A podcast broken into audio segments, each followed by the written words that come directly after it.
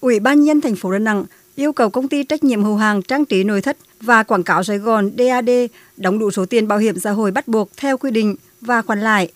Nếu doanh nghiệp không thực hiện, kho bạc nhà nước có trách nhiệm trích từ tài khoản tiền gửi của doanh nghiệp này để nộp số tiền chậm đóng và tiền lãi vào tài khoản của cơ quan bảo hiểm xã hội. Trước đó, cuối năm 2019, Ủy ban nhân dân thành phố Đà Nẵng cũng đã xử phạt doanh nghiệp này 150 triệu đồng cùng hành vi tương tự. Ông Nguyễn Hùng Anh, Phó Giám đốc Bảo hiểm xã hội thành phố Đà Nẵng cho biết, hiện nay có 146 đơn vị doanh nghiệp tại Đà Nẵng nợ bảo hiểm xã hội kéo dài với số tiền 76 tỷ đồng, không gồm nợ lại cũng có nhiều nguyên nhân. Trong đó có cái nguyên nhân là do cái ảnh hưởng của hậu covid dẫn đến còn nhiều cái đơn vị là chưa trở lại hoạt động giống như bình thường trước đây được. Giải pháp để xử lý thì bảo hiểm xã thành phố cũng ờ, thông tin tuyên truyền sẽ tiếp tục thực hiện cái công khai danh sách các cái đơn vị nợ, triển khai các cái nhiệm vụ trong cái công tác đôn đốc thu hồi nợ. Bảo hiểm xã thành phố thông báo trực tiếp bằng văn bản đến các cái đơn vị sử dụng lao động mời các cái đơn vị nợ để làm việc.